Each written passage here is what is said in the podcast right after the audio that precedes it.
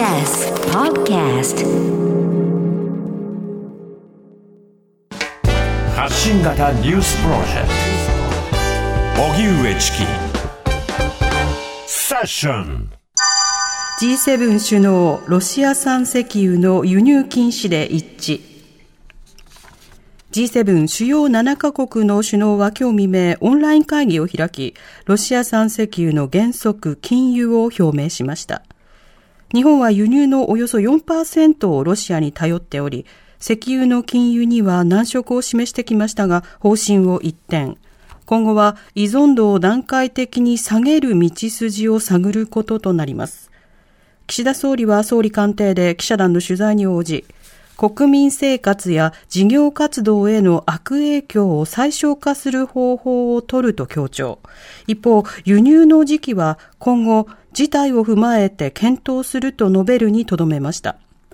岸田総理はまた、日本政府や商社などが参画して原油や液化天然ガスを生産するロシア極東サハリンでの事業についても、権益を維持する方針は変わらないとし、当面継続する方針を示しました。では G7 ロシア産石油の輸入禁止で一致。こちらのニュースについて自然エネルギー財団の大林美香さんにお話を伺います。大林さん、こんにちは。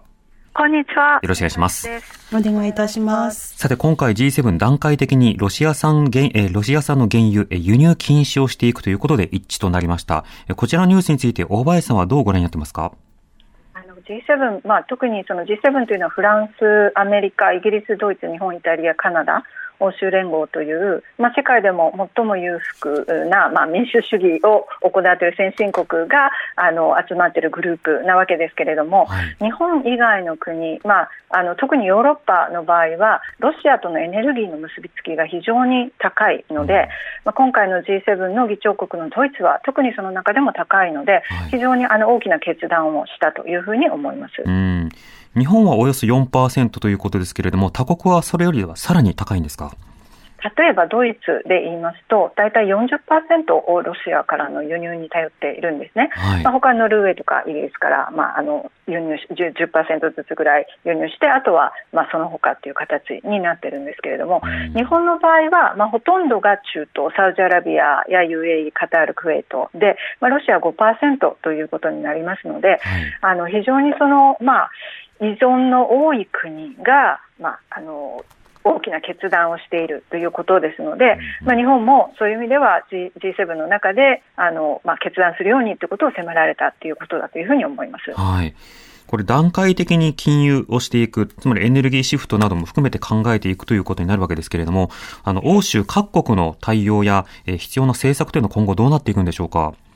あのまあ、欧州各国、そしてアメリカ、まあ、カナダも含めてですけれども、やはりまあ一つにはやっぱりエネルギーをあの確保していかなくてはならないという考え方はありますが、はい、その基本となっているのは、省エネルギーと再再生可能エネルギーの促進なんですね。はい、でもう EU は3月8日にリパワー EU というそういった政策を発表しておりまして、はい、まあ、EU が掲げている気候変動の対策あの、まあ、2030年までに55%の削減をしていく。そういったことをできるだけ早く達成していくことが、まあ、輸入の燃料に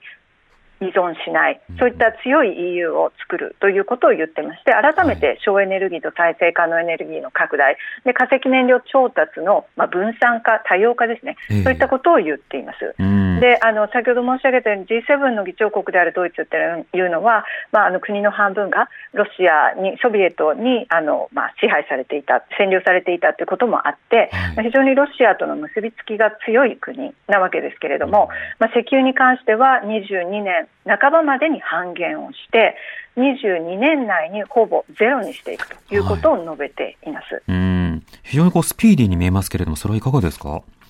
あのやはり、まあ、気候危機の対策をどれだけあのまあ、スピード感を持ってやっていくのかということと一緒になってこの政策が進んでいるというふうに思います。まあ、一方で日本の場合はあのこういった今回のロシアのウクライナ侵攻によるエネルギー危機に際してもあのむしろその化石燃料をどうやって確保するかということがまず一番最初に来ていて、はい、まあ、再生可能エネルギーの拡大とか省エネルギーをどんどんやっていくんだという議論がなかなか盛り上がってきてない、国会レベルでもそうですし、市民レベルでももしかしたらそうなのかなというふうな印象があります。うんなるほど。これ、あの、日本以外の、例えばヨーロッパ、まあ、ドイツなどをはじめとしますと、そうした国というのは今後、エネルギー分野、再生エネルギーなどに、まあ、大規模な国家からの財政支援なども行われることになるんですか？あのまあ、ヨーロッパの場合は、もうすでにあの自然エネルギーへの、まあ、投資というか、さまざまな政策手段というのは、これまでも取られてきているわけですね。うん、それで、まあ、昨年でも、もうすでにあの電力でいうと、自然エネルギーが50%以上占めている。でドイツもあの50%以上再生可能エネルギーになっているということで、はい、そういった市場の整備をしていくこと制度の整備をしていくことが自然エネルギーの拡大につながっていくという形で、まあ、加速はしていくんだけれどもむしろ周辺環境を整備していくという話だと思います。で一方で省エネルギー例えば建築物の断熱とかそういったあの特に燃料ですね燃料が効く分野に関してはさらなる投資をして加速をしていくと、そういったような形になっていると思います。なるほど。日本へのエネルギー分野の影響、まず、あの、今回の4%の輸入を、まあ、禁止するという、こちらの影響についてはまずどう見ますか？まあ、むしろこの4%そのものというよりも、はい、あのやはり政治的な影響というのを国は気にしてたんだというふうに思います。で4%についてはあの、まあ、省エネルギーを進めていく、また他の国への振り替え、まあ、石油そのものっていうのは例えば日本の場合は運輸産業で使っている部分がほとんどですから、はい、まああの電まあ電化、まあ、例えば電気自動車の加速とかそういったことをやっていくことによってあの痛みは減らしていくことができるというふうに思います。ただ一方で、はい、現在、喫緊の危機としては、電力価格が非常に高騰しているんですね。はい、でこれはウクライナ侵攻の前から、まあ、電力の危機っていうのが昨年の1月なんかあって、その電力価格が高騰してたわけですけれども、特に昨年の10月ぐらいから、まあ、電力価格がまあ高騰し始めて、まあ、これはやはり燃料、化石燃料の燃料価格が高騰していることに従って、まあ、価格が高騰して、現在、その高圧以上の大口需要家の契約更新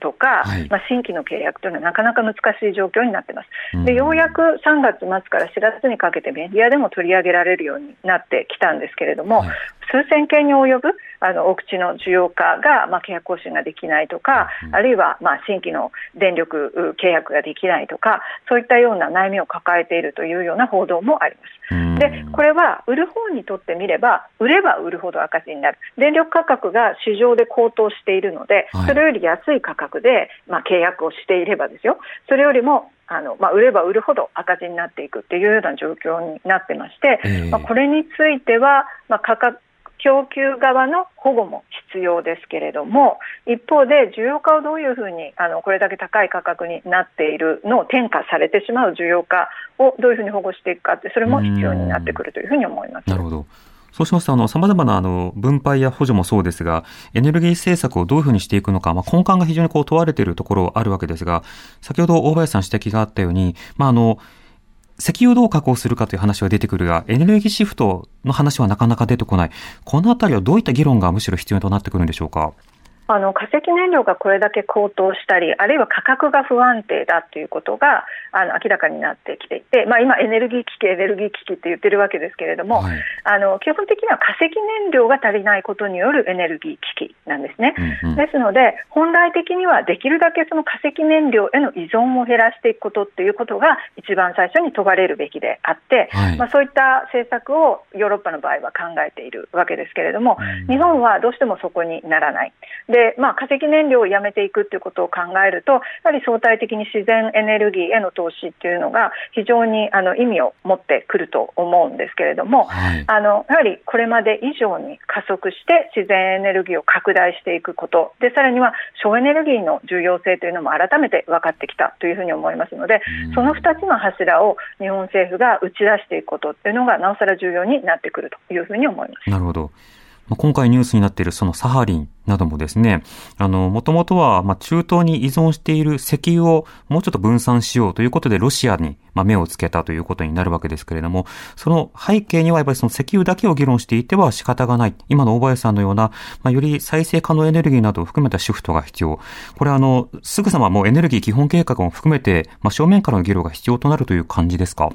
私自身はそう思ってます。あの、まあ、昔ですね、はい、第一次、第二次の石油ショックがあった。で、さらに2011年には福島原発の事故があった。まあ、その時に日本は、まあ、大きなエネルギー危機を迎えて、エネルギー政策を根本的に見直すということをやってきたわけですよね。はい、で、東京でも先日3月22日に、まあ、電力の危機があった。で、あの、今まで、まあ、石油ショック3.11以来にあの経験した非常に大きなエネルギーの危機を迎えているというふうに思います。本来であればエネルギー基本計画の見直しも含めて国は総動員で全速力でやっていくべきというふうに思います。実際には国の審議会の中でも委員によってはそういった意見をおっしゃっている方もいらっしゃいます、ね、なるほど。わかりました。大林さんありがとうございました。ありがとうございました。ありがとうございました。はい、自然エネルギー財団の大林美香さんにお話を伺いました。知る若手動かす上チキセッション